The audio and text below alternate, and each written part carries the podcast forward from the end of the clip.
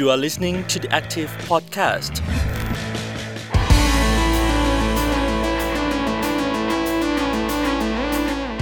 สวัสดีคุณผู้ฟังนะคะ อยู่กับ The Active Podcast ค่ะ ดิฉันอรุชิตา อุตมะโพคินค่ะ สวัสดีครับ ผมโมนัทวิทย์อุปชานนท์ครับ ค่ะ เราสองคนก็ยังคงพูดคุยกันในหัวข้อขัดแย้งไม่รุนแรงนะคะ ซีรีส์ชุดนี้เนี่ยเป็นความร่วมมือกันระหว่าง The Active ไทย PBS แล้วแล้วก็ก็สถาบันสิทธิมนุษยชนและสันติศึกษามหาวิทยาลัยมหิดลนะครับ กลุ่มสันติธรรมแล้วก็มูลนิธิกรมลคีมทองครับวันนี้ค่ะเรื่องที่เราจะพูดคุยกันนะคะ เราจะมามองเรื่องของสิทธิมนุษยชนกับสันติภาพเชิงบวกใช่ค่ะครับสวัสดีอาจารย์วัชรฤทัยบุญทินันท์ค่ะ เป็นผู้อำนวยการสถาบันสิทธิมนุษยชน และสันติศึกษาค่ะ สวัสดีอาจารย์สค่ะวัสดีค่ะ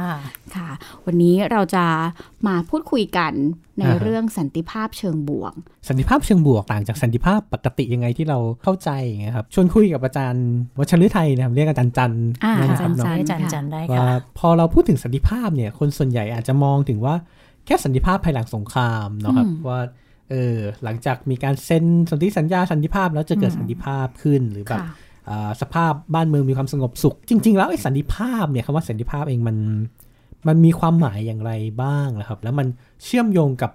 สิทธิมนุษยชนอย่างไรบ้างครับอืมค่ะ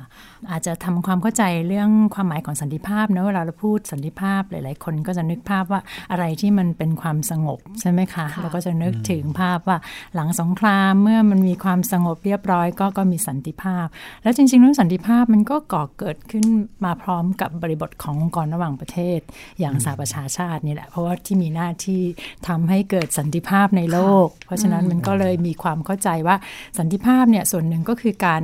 ความสงบเรียบร้อยในในประชาคมโลก ไม่มีการสู้รบไม่ลุกขึ้นมาอ่ามีอาวุธนิวเคลียร์ประหัตประหารซึ่งกันและกันอะไรอย่างเงี้ยค่ะก็เป็นความเข้าใจที่พวกเราคุ้นเคยกันนะคะ แต่คนนี้เวลาพูดถึงสันติภาพเนี่ย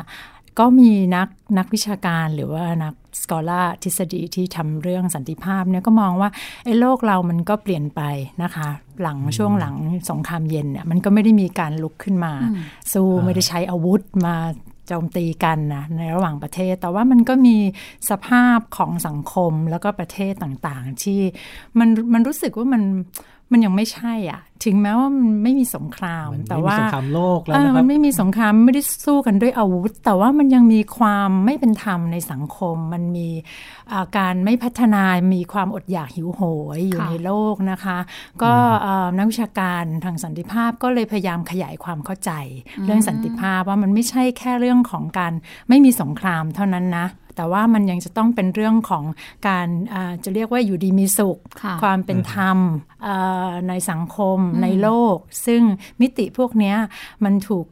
นิยามว่าเป็นสันติภาพเชิงบวก คือทำยังไงให้สังคมเนี่ยอ่ามีการพัฒนา มีความเป็นธรรม ไม่มีความเหลื่อมล้ำผู้คนอยู่ดี มีสุขอะไรอย่างเงี้ยนะคะ ก็เป็นมิติเชิงสันติภาพเชิงบวก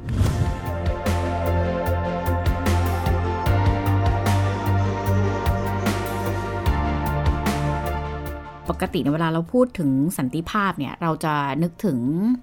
เครื่องหมายแบบพีชอะไรแบบนั้นอะซึ่งซึ่งอืมมันจะเกิดหลังจาก จากสงคราม หรือว่าการแสวงหา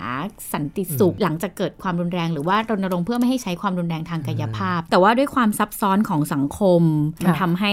มิติความรุนแรงแบบอื่นอืมเกิดขึ้นมาซับซ้อนยิ่งขึ้นมันเลยค่ะทำให้ต้องมีวิธีคิดแบบสันติภาพเชิงบวกขึ้นมาแบบนี้หรือเปล่าคะค่ะใช่ใช่เพราะว่าความรุนแรงเชิงกายภาพไม่ใช่อย่างเดียวละอืมไม่ใช่เป็นความรุนแรงอย่างเดียว มันมีความรุนแรงที่อาจจะมองไม่เห็นค่ะซึ่งมันเป็นความรุนแรงเชิงโครงสร้าง หรือเป็นความรุนแรงที่อยู่ในวิธีคิดของค่ะเราความเชื่อของเราบางอย่าง ใช้คำว่ามันเป็นความรุนแรงเชิงวัฒนธรรมเนี่ยนะคะ เชิงอุดมการณ์ค่ะมันมันก็ค้ำจุนกันอยู่มันส่งเสริมกันอยู่ค่ะในในทุกสามส่วนเนี้ยการที่จะทำให้เกิดความ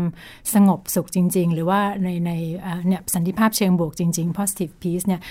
การที่มีไม่มีสงครามอย่างเดียวมันไม่พอละค่ะเพราะว่าถ้าถ้าคนยังอดอยากหิวโหยอืมยังมีความทุกข์ยากคนยากจนอยู่อย่างเงี้ยเอ๊ะเรามีสันติภาพได้ยังไงค่ะก็เลยมีคนตั้งคำถามว่าสันติภาพมันไม่น่าจะมีความจำกัดความที่แคบแค่นั้นหรือแม้แต่ผมว่าอย่างกรณีของ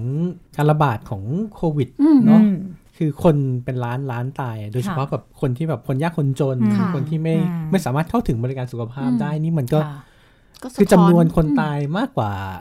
คนที่อาจจะสงครามคนตายในสงครามอืมใช่ซะอีกใช่นะครับอืมค่ะ เหมือนกับว่าอาพอเวลาเราพูดเรื่องสันติภาพเนี่ย ก่อนหน้านี้มันเป็นเรื่องความรุนแรงระหว่างประเทศการทำสงคราม แต่ว่าพอไม่มีสงครามเนี่ย มีข้อเรียกร้องหลายครั้ง เวลาที่รัฐจะใช้อำนาจความรุนแรงกับประชาชนเนี่ย ก็ถึงจะมีข้อ concern ตลอดว่ามันไม่ไม่สามารถทำได้ แต่ในขณะเดียวกันเนี่ย มันมีความรุนแรงแบบสองแบบเนี้ยปรากฏอยู่ค่ะนี่เลยจำเป็นที่จะต้องทำให้ เกิดกระบวนการสร้างสันติภาพเชิงบวกขึ้นมาในในขอบเขตอาณาเขตของประเทศด้วยหรือเปล่าคะอาจารย์ค่ะคือเรื่องสันติภาพเนี่ยเราก็คงไม่สามารถพูดได้ในระดับระหว่างประเทศอย่างเดียวค่ะแล้วนะคะ เพราะว่าในระดับประเทศเองมันก็มีเรียกว่าความรุนแรงเกิดขึ้นเนาะการต่อสู้กันระหว่างกลุ่มต่างๆค่ะอันนี้ ในขณะเดียวกันประเทศที่มีความรุนแรงทางตรงเนี่ยก็มีความรุนแรงเชิงโครงสร้าง กับเชิงวัฒนธรรมที่มันที่มันแฝงอยู่ด้วย คือมีทุกมิมันติมีทุกมิติทุกมิติเราไม่ได้เราไม่ได้มองแค่ระดับโลกอย่างเดียวแล้วค่ะไอ้ความรุนแรงระดับนั้นน่ะนะคะทำไมเราถึงยอมรับการใช้กำลังกับกลุ่มคนบางกลุ่มได้ โดยอ่ากลุ่มที่มีอำนาจ เพราะว่ามันมีความเชื่อบางอย่าง หรือมันมีโครงสร้างบางอย่างที่ที่สร้างความชอบธรรมให้กับค่ะการใช้ความรุนแรงแบบนี้ เพราะฉะนั้นมันก็เลยทำงานร่วมกันค่ะความรุนแรงทั้งสามมิติค่ะค่ะยกตัวอย่างประเทศไทยอย่างเงี้ยค่ะค่ะ ยังไม่เกิดความรุนแรงทางตรง ถ้าเราไม่ พยายามทำงานกับสันติภาพเชิงบวก หรือว่าอืมแก้ปัญหาเรื่องเออความขัดแย้งทางโครงสร้าง หรือว่าเชิเชิงวัฒนธรรมเนี่ยค่ะก็มีแนวโน้มสูงมากที่จะนำไปสู่การใช้ความรุนแรงทางตรงถูกไหมคะอาค่ะจารย์ใช่จริง ๆ ก็บอกไม่ไม่สามารถพูดได้นะว่าเราไม่มีความรุนแรงทางตรงอ๋อก็ยังมีอะมีมีใช่ไหมคะแต่อาจจะคือยังไม่คือในได้มิติเยอะเมากล็กนะๆคือในยังเราไม่ต้องนึกขยายถึงสงครามหรอกขนาดนะใหญ่เนอะแต่มิติเรื่องของการใช้กำลังเรื่องการลงโทษอ่าการก็ตีมีมอะไรอย่างเงี้ยนะคะ มันก็ถือว่าเป็นความรุนแรง physical หรือความรุนแรงใน violence ครอบอย่างครัวหนึ่งเนอะความรุนแรงซึ่งเราในครอบครัว พอเวลาเราเห็นการลงโทษโดยผู้ปกครองอืมลงโทษโดยครูที่ค่ะที่ถูกมอบอำนาจให้โดยชอบธรรมเนี่ยค่ะมันมาจากไอ้เรื่องความเชื่อเชิงวัฒนธรรมแบบนี้แหละใช่ซึ่เรางเห็นเราเป็นเลยเรื่องปกติอะใช่แล้วใช่อย่างแนวคิดที่บอก รักวัวให้ผูก รักลูกให้ตีใช่ใช่ใช่ไหมเราก็เราคิดว่าเออถ้าผู้ใหญ่ตีเด็กเป็นเรื่องปกติอืมโอ้ใช่ไหมอันนี้อันนี้เป็นรูปธรรมเลยนะคะเป็นรูปที่ธรรมทำว่าเลยค่ะทำไมสังคมไทยเนี่ยเอ่อในในยุคหนึ่งถึงเห็นการใช้ความรุนแรงแบบนี้เป็นเรื่องปกติ เรื่องที่ยอมรับได้ แต่ว่าพอถึงยุคสมัยนี้เนี่ย เริ่มมีคนที่เริ่มตั้งคำถามแบบนี้แหละเพราะว่ามองออกแล้วว่ามันไม่ใช่เรื่องปกติค่ะอ่าค่ะ อย่างกรณีการลงโทษเนี่ยก็เป็นค่ะรูปธรรมที่เห็นได้ชัดนะคะ คือมันมีความรุนแรงทางตรงแบบนี้อยู่ ซึ่งมันมาจากความเชื่อค่ะหรือที่เราถูกปลูกฝังมาบางอย่างว่ารักรักวัวให้ผูกรักลูกต้องตี หรือว่าพ่อแม่ก็เป็นเจ้าของลูกเนี่ยนะครูก็คือลูกเด็กเนี่ยเป็นสมบัติของผู้ใหญ่ค่ะนะคะจะจัดการอะไรยังไงก็ได้ มันมีอะไรระบบโครงสร้างบางอย่างที่เอื้อค่ะให้เกิดการทำแบบนี้ได้ คืออคืออย่างเมื่อก่อนก่อนที่จะมีกฎหมายห้ามลงโทษในโรงค่ะเรียนเนี่ยมันก็ลงโทษได้ไม่ผิดใช่ไหมคะ แต่ถึงเมื่อเราพยายามเปลี่ยนความเรื่องโครงสร้างออกกฎหมาย เพื่อว่าห้ามลงโทษโดยวิธีรุนแรงเนี่ยค่ะแต่ในวิธีปฏิบัติเนี่ยในโรงเรียนถ้าลองไปดูใช่ไหมคะ หรือว่าที่เราเห็นข่าวค่ะเนี่ยเอ่อ ครูก็จะบอกว่ามันก็ยังต้องใช้วิธีนี้อยู่ค่ะเพราะมันเป็นวิธีที่ดีที่สุด หรือว่าครูไม่ได้ใช้โดยพละการนะค่ะครูถามผู้ปกครองก่อน ถึงได้ใช้ แสดงว่าไอ้ที่มันรุนแรงที่สุดเนี่ยก็คือความเชื่ออมวิธีคิดที่มันยากที่จะลื้อถอนหรือว่าเปลี่ยน ถึงแม้ว่าบางทีโครงสร้างเนี่ยมันมีการขยับปรับเปลี่ยนในเรื่องกฎหมายอะไรพวกนี้นะคะค่ะแต่ถ้าเราไม่เปลี่ยนวิธีคิด หรือไม่หาหาวิธีเชิงบวกอื่น ๆ เพื่อที่จะมาสร้างวินัยให้เด็กก็ไม่สามารถเปลี่ยนเอ่อตรงความรุนแรงตรงนี้ได้ก็ยังมีความรุนแรงทางตรงเกิดอยู่ค่ะความรุนแรงทางตรงเหมือนเป็นทิฟอ f ไอซ์เบิร์กเป็นตัวภูเขาน้ำแข็งเนาะอ่าเราก็จะเห็นแค่ด้านบนนะครับ แต่ไอ้ค่ะความรุนแรงเชิงโครงสร้างความรุนแรงเชิงวัฒนธรรมมันอืมมันอยู่ข้างล่างของมันภูเขาน้ำแข็งมองยากมันมองด้วยนะไม่เห็นเนาะมันอยู่เออใต้น้ำอะ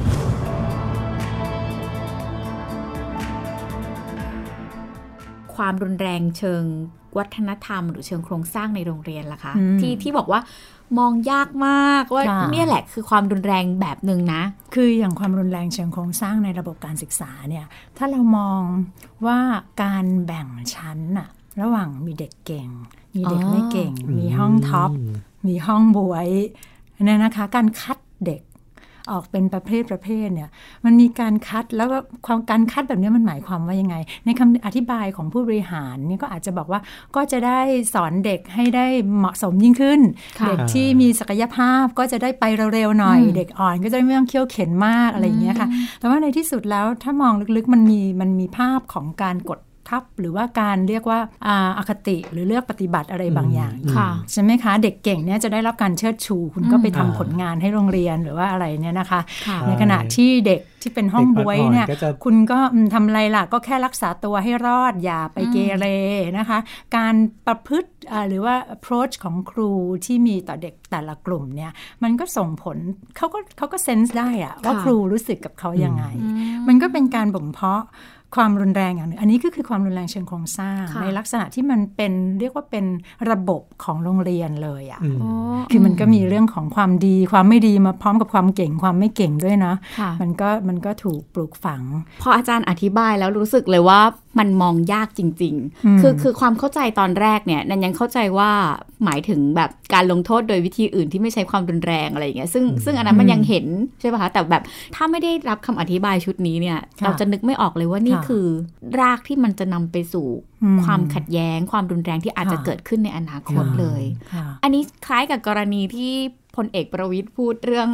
เรื่องเอ่อรัฐมนตรีเรียนราชจบภัฏเออจบมหาวิทยาลัยดังอะไรอย่างเงี้ยหรือเปล่าใช่ก็คล้ายมีกักานรเลยแบ่งแยกอยู่ในตัวค่ะ เรา มันเป็นจะบอกว่า subconscious ค่ะบางทีเราก็รู้สึกว่าเอ้ยเราต้องอ่าระวังคำพูดนะ แต่ลึกๆเนี่ยเราเราแบ่งอยู่แล้ว เพราะว่าเราถูกเราโตมาในระบบที่มันแบ่งแยกแบบนี้ค่ะ ชุดคำอธิบายนี้ยังสามารถอธิบายปรากฏการณ์ที่เกิดขึ้นระหว่างเอ่อความขัดแย้งของรัฐกับ ชาวบ้านที่อืมบางกลอยได้ด้วยไหมคะอาจารย์ ได้ค่ะ เพราะว่าอย่างในกรณีของกลุ่มชาติพันธุ์เนี่ยมันก็เป็นความรุนแรงเชิงโครงสร้างที่บอกว่าวิธีคิดเรื่องการพัฒนาประเทศเนี่ยอืมมันแยกคนออกจากป่าค่ะหรือว่าออกจากที่ทำกินของเขา อันนี้คือวิธีคิดเรื่องการพัฒนาอืมใช่ไหมคะต้องต้องทำเป็นโซน ใครจะอยู่ตรงไหนอ่าอันนี้ต้องเป็นพื้นที่ที่อ่า protected area ไว้สำหรับ สีเขียวเท่านั้นอะไรอย่างเงี้ยนะคะ แต่ว่าวิถีดั้งเดิมของคนที่ค่ะเขาอยู่กันมาเนี่ยมันไม่ถูกมองว่าว่ามันสัมพันธ์กับอ่าการที่เขาจะมีชีวิตอยู่ได้ยังไง มันเป็นวิถีชีวิตค่ะเป็น ที่ทำมาหากินของเขาอะซึ่งมันก็ถูกเสริมโดยระบบกฎหมายที่ทำให้มันชอบทำมากขึ้นว่าอ่าไม่ได้แล้วนะ ประกาศเป็นเขตอุทยานอ่าเพราะฉะนั้นเขตอุทยานเป็นพื้นที่ศักดิ์สิทธิ์ ซึ่งใครจะเข้าจะออกตามอำเภอใจไม่ได้ทั้งที่ชาวบ้านเขาก็อาศัยอยู่ใช่เขาอยู่ตรงนั้นมาก่อนมันเป็นร้อยค่ะปีแล้วนะใช่แล้วมันก็ถูกสร้างความชอบธรรมอีกว่าอ่าโอเคความในกรณีแบบบางกรอยก็มีความรุนแรงเชิงตรงด้วยตอนที่พยายามจะย้ายเขาออกค่ะใช่ไหมคะค่ะแต่ทั้งหมดทั้งปวงเนี่ยมันก็ถูกเรียกว่าสร้างความชอบธรรมหรือถูกค้ำจุนโดยความเชื่อที่เราก็เรียนมาในตำรานะว่า เอ้ย ชาวเขาหรือว่ากลุ่มชาติพันธุ์ หรืออะไรเนี่ยทำลายป่าอืมอืมใช่ไหมคะ เราก็เราก็เลยยอมรับค่ะในสิ่งที่มันเกิดขึ้นได้ว่ามันเป็นปฏิบัติการที่ทำให้คุ้มครองเอ่ออป่าค่ะ ประโยคหนึ่งที่ทรงพลังมากเลยนะคะ กับกรณีนี้เนี่ยคือการพูดเรื่อง การทำไร่เลื่อนลอยอืมที่ใช่ที่แม้ว่าจะมีคำอธิบายทั้งในเชิงวิชาการ แล้วก็คำอธิบายเชิงวิถีชีวิตว่า มันเป็นวิถีการผลิตแบบไร่หมุนเวียนเนี่ยผมว่าหลาย ๆ คนก็อาจจะไม่ไม่เห็นภาพนะไม่ใช่ใช่ออกว่า วิธีการทำอะไรหมุนเวียนของเขาว่ามัน มันสร้างความค่ะอุดมสมบูรณ์มันสร้างมันรักษาธรรมชาติยังไงใช่แล้วเขาต้องดูแลไงเพราะว่ามันเป็นเออที่ทำกินของเขาอะค่ะถ้าใช่เกิดว่ามันเสื่อมโทรมไปอะเขาก็ไม่สามารถทำกินค่ะได้เขาก็จะต้องเทคแคร์นันเคยคุยกับคุณครูเป็นเป็นคนแอฟริกาใต้ พอเราบอกเขาเรื่องการทำไร่เลื่อนลอยเนี่ยเขาแบบเขาเก็ตเขาเลยเก็ตใช่ไหมมากแล้วเขาบอกเลยว่านี่แหละมันเป็นวิถีของคนกับป่าอืมที่ได้รับการยอมรับ เราเลยรู้สึกเลยว่าวัฒนธรรม การปลูกฝังของคนในสังคมมันมีผลต่อวิธีคิดของกระบวนการ ทำไร่แบบนี้ใช่มากใช่ๆเลยทีเดียว การปลูกฝังพวกนี้ก็ออกอืมนำสื่อเหมือนกันนะคะค่ะคือสื่อใช่ก็ใช่ก็ถ่ายทอดอืมความคิดความเชื่อบางอย่างค่ะในตำราเรียนก็มีคือระบบ เรียกว่าสถาบันใหญ่ ๆ ในค่ะสังคมเนี่ยอ่าสถาบันครอบครัว สถาบันการศึกษาอืมตัวสื่อพวกเนี้ยค่ะเป็นตัวถ่ายทอดอุดมการณ์ถ้าเราจะใช้คำใหญ่หน่อยเนาะก็เป็นอุดมการณ์ชุดต่างๆ หรือว่าค่ะศาสนาเองก็ตามอืมนะคะเออเราจะหาทางทำงานกับ องค์กรเหล่านี้ยังไงเนาะอืมเพื่อสร้างค่ะสันติภาพเชิงบวกในสังคมไทยนะค่ะมันต้องเปิดใจก่อน คิดว่าแต่ละคนเองที่ที่โตมาในชุดความคิดบางอย่างเนี่ยพอมันกลายเป็นความเชื่อ ความเชื่อมันลึกเนาะแล้วแล้วการตั้งคำถามกับความเชื่อบางครั้งมันเหมือนกับการไปท้าทายตัวตนของคุณเลยนะ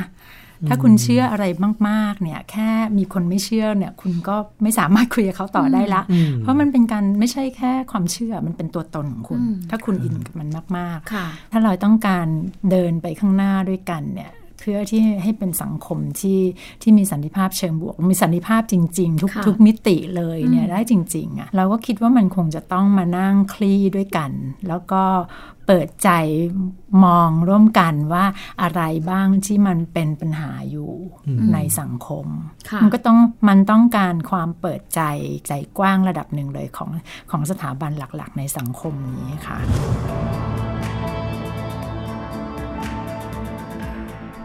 การที่เรามองกับคนในครอบครัวยังไงอืมสมาชิกในครอบครัวค่ะคือหรือลูกยังไงด้วยนะครับใช่สถาบันการศึกษาสถาบันอื่นๆมันก็อาจจะเชื่อมโยงกับรัฐด้ค่ะวยอืมค่ะถ้า พ่อแม่ค่ะสำคัญเลยนะ คือพ่อแม่ก็ต้องเปิดใจกว้างเลยคือในช่วงที่ผ่านมาที่มีกรณีอ่าเด็กนักเรียนออกไปอ่าใช่ไหมคะอ๋อประท้วงค่ะแล้วก็อาจจะมีความขัดแย้งอ่าทะเลาะกับทางบ้านภายในไสรถความขัดแย้งภายในครอบครัวนะเพครับราะว่าความเห็นทางการเมืองไม่ตรงกันอะไรค่ะอย่างเงี้ยมันก็เป็นเป็นส่วนหนึ่งที่จะต้องมาหาพื้นที่ร่วมที่จะฟังกันเนาะเด็กเนี่ยก็เป็นมนุษย์คนหนึ่งค่ะอืมเพียงแต่เขาอาจจะยังต้องการการสนับสนุนการช่วยเหลือในบางเรื่องตามวุฒิภาวะของเขา แต่ว่าเด็กเดี๋ยวนี้ก็เรียกว่ามีวุฒิภาวะที่มาชัวร์มากขึ้นมากอืมนะคะ เพราะว่าค่ะเขาได้รับข้อมูลหลายอย่าง เพราะฉะนั้นเนี่ยเราก็มองว่าเขาเป็นเด็กอย่างเดียวไม่ได้แล้วล่ะ เราก็ต้องฟังความคิดของเขา คือพ่อแม่อาจจะต้องตัด ความคิดที่ว่าเราเป็นเจ้าของแล้วจะเป็นเจ้าชีวิตลูกค่ะอะไรอย่างเงี้ยนะคะอ่ามันซึ่งมันยากระยะหลังก็เลยมีการพูดเรื่องสิทธิในเนื้อตัวร่างกายอ่าอะไรด้วยมากขึ้นใช่เออค่ะสิทธิส่วนบุคคลนี่มันเป็นค่ะช่องทางของสิทธิมนุษยชนเลยใช่ไหมครับใช่ที่จะค่ะช่วยให้เรากลับมาทำความเข้าใจกับใช่ตัวเราเอง คือเป็นโอกาสที่เราจะสำรวจว่าเรามอง คนอื่นยังไง เรามองความเป็นมนุษย์ของคนอื่นยังไงอืมเรามองคนเท่ากันไหมอืมหรือว่าเรามีเอ่ออคติหรือมีการเรามีวิธีคิดแบบลดทอน ความเป็นมนุษย์ของคนอื่นอยู่ เพราะว่าทั้งหลายทั้งปวงมันก็เป็นเป็นสิ่งที่อ่าส่งต่อให้เกิดการยอมรับว่าถ้าเขาถ้าเขาไม่ดี ถ้าเขามีคุณค่าน้อยกว่าเรา เพราะฉะนั้นเขาก็อาจจะถูกปฏิบัติ โดยวิธีที่ เราเราเราโอเคกับมันอะใช่ไหมคะ เขาถูกทำร้ายเราก็อืมก็สมควรแล้วค่ะอะไรอย่างเงี้ยนะคะ เราก็จะเพิกเฉยเออกับเราการก็จะเพิการกที่เขาเฉยถูกทำร้ายใช่ได้ค่ะค่ะ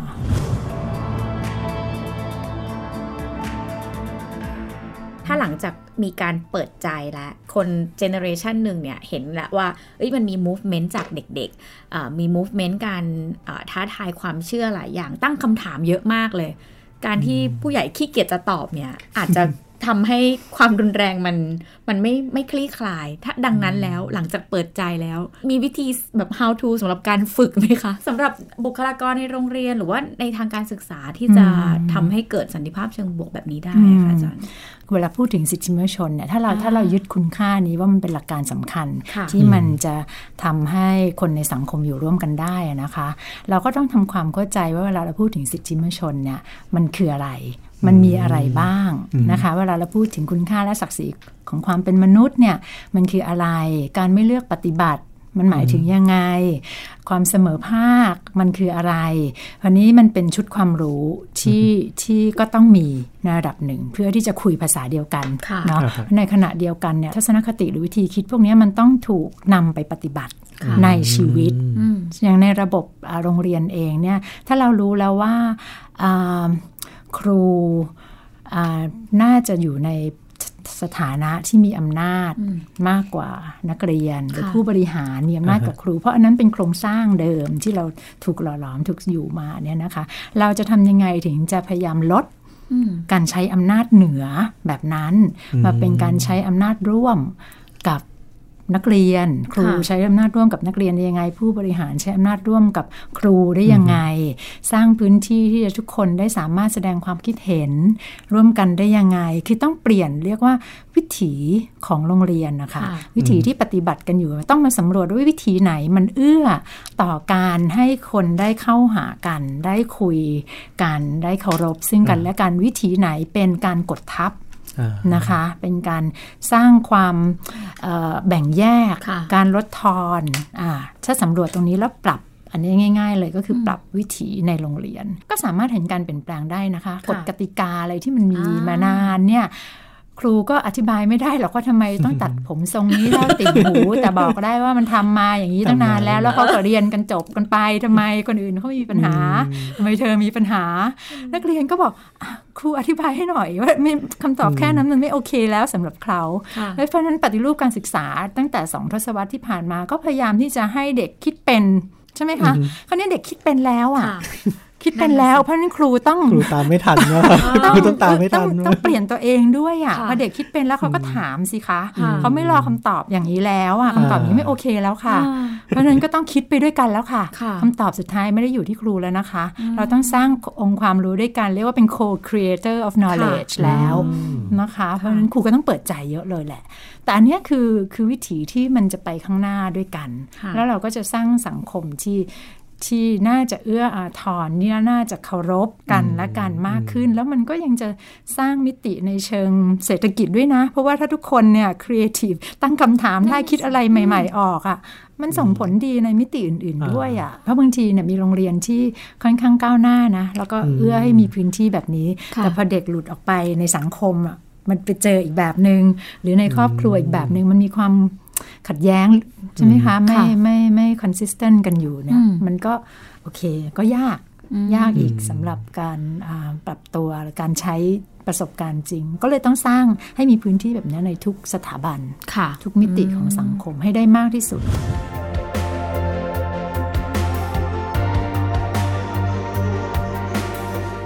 อันนี้เป็นสังคมในภาพฝันของคนที่ทำงานด้านสิทธิมนุษยชน แล้วก็ค่ะสันติศึกษาไหมคะอาจารย์ คือเราอาจจะไม่ได้ใช้คำว่าสันติภาพอืมหรือสิทธิมนุษยชนตลอด เพราะบางทีมันเป็นคำใหญ่อะเนาะอ่าแต่ว่าใช่จริง ๆ เราก็ใช้คำใหญ่คำหนึ่งก็คือความเป็นธรรมอ่าแต่แต่ดูแต่ดูเก็ตนะแต่ดูใกล้ใกล้อ่าดูใกล้ใกล้ตัวตัวมากขึ้นหรือเปล่าคะนั่นน่ะสิคะอืมค่ะเราก็ใช้คำว่าความเป็นธรรม เพราะว่ามันก็เชื่อมโยงกับสันติภาพเชิงบวก แล้วก็ตัวสิทธิมนุษยชนด้วยอืมความเป็นธรรมก็คือการไม่เห็นการกดขี่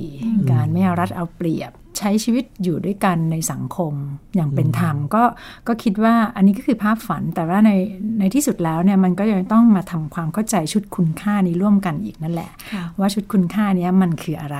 มันประกอบไปด้วยอะไรบ้าง แล้วเราถ้าเราเห็นดีงามร่วมกันว่าเราอยากได้ชุดคุณค่าเนี้ยเป็นตัวนำสังคมเรานะ เราก็ต้องยอมรับด้วยว่ามันมีชุดคุณค่าบางอย่างที่เราใช้อยู่ตั้งแต่อดีตมันขัด กันอยู่อืมใช่ไหมคะคุณชุดชุดคุณค่าที่เชื่อว่าคนไม่เท่ากันค่ะอะไรอย่างเงี้ยอืมมันขัดกันอยู่ แล้วเราจะไปเปลี่ยนตรงนั้นได้ยังไงอืมเพราะฉะนั้นมันก็เป็นการทำงานเชิงความคิดค่ะอ่าเพราะฉะนั้นการทำงานการสร้างสันติภาพเนี่ยมันไม่ใช่แค่ ปราบปรามแล้วจบการสร้างความเป็นธรรมเนี่ยมันมันมีมิติที่ซับซ้อน เพราะฉะนั้นก็ต้องใช้วิธีคลี่ตรงเนี้ยออกไปเรื่อย ๆ เพื่อให้เห็นค่ะ เวลาเราพูดเรื่องความเป็นธรรมเนี่ยเหมือนเหมือนเป็นคำที่พูด ออกมาได้ง่ายนะคะอืมแต่ว่าพอฟังสิ่งที่อาจารย์อธิบายแล้วเนี่ย เมื่อมันต้องไปท้าทายชุดความเชื่อเดิมเนี่ย ใช่ค่ะ กลายเป็นเรื่องยากค่ะไม่ใช่เรื่องง่าย มันจะมาเจอใช่ต่อไม่ใช่เดิมค่ะ ว่าการเปลี่ยนแปลงอะไรทั้งหมดเนี่ย มันต้องไปท้าทายชุดความเชื่อบางอย่างที่มันค่ะมีอยู่ก่อนอ่ามันถึงจะเปลี่ยนได้ค่ะใช่ไหมคะคันนี้ถ้าชุดความเชื่อเดิมเนี่ยเรามักจะบอกว่าเออเราก็เก็บอะไรที่มันดี ๆ ไว้ค่ะคันนี้คำว่าอะไรดี ๆ เนี่ย แค่พูดอย่างเงี้ยมันก็ยังมองไม่เหมือนกันเนาะอ่าใช่ว่าอันดีของคุณกับดีของเราของดิฉันเนี่ยเหมือนกันไหมอืมอะแล้วเราจะเราให้ดีสำหรับทุกคนได้ไหมค่ะมันมีไหมจุดร่วมอยู่ตรงไหน เพราะฉะนั้นเนี่ยระบอบประชาธิปไตยอะมันถึงเป็นกลไกหนึ่ง ที่จะทำให้เกิดการพูดคุยตกลงแบบนี้ได้ เพราะว่าเราไม่ได้เอาความคิดของคนกลุ่มใดกลุ่มหนึ่งที่มาบอกว่าอันเนี้ยดีค่ะ แล้วดีสำหรับทุกคน และประชาธิปไตยที่มันฟังก์ชันจริงๆเนี่ยมันก็จะทำให้ คนในสังคมรู้สึกพอใจค่ะระดับหนึ่งกับการมีชีวิตอยู่ในสังคมนั้นอืมๆถ้ามันเกิดปรากฏการณ์ที่มีคนไม่พอใจออกมาบนท้องถนนอะไรเนี่ยมันไม่ฟังก์ชันละ มันไม่ใช่ประชาธิปไตยที่มันควรจะเป็นละอืมเพราะฉะนั้นมันมีอะไรบางอย่างที่ผิดพลาด มันก็จะต้องกลับมาสำรวจ แล้วก็ยอมรับเรื่องตรงนี้อีกว่ามันมันมีอะไรที่ไม่โอเคนะค่ะอืมเพราะฉะนั้นเราจะแก้ยังไงอืมแต่ว่าถ้ามันไม่ไม่ไม่ได้รับการแก้หรือว่า คนที่มีอำนาจไม่ยอมรับว่าตอนเนี้ยมันมันจะต้องฟังแบบนั้นนะค่ะจะเดินหน้าไปบางอย่างอย่างเดียวเนี่ย มันก็ไม่จบอะ่ะอืมมันก็จบไม่สวยค่ะอ่านะคะ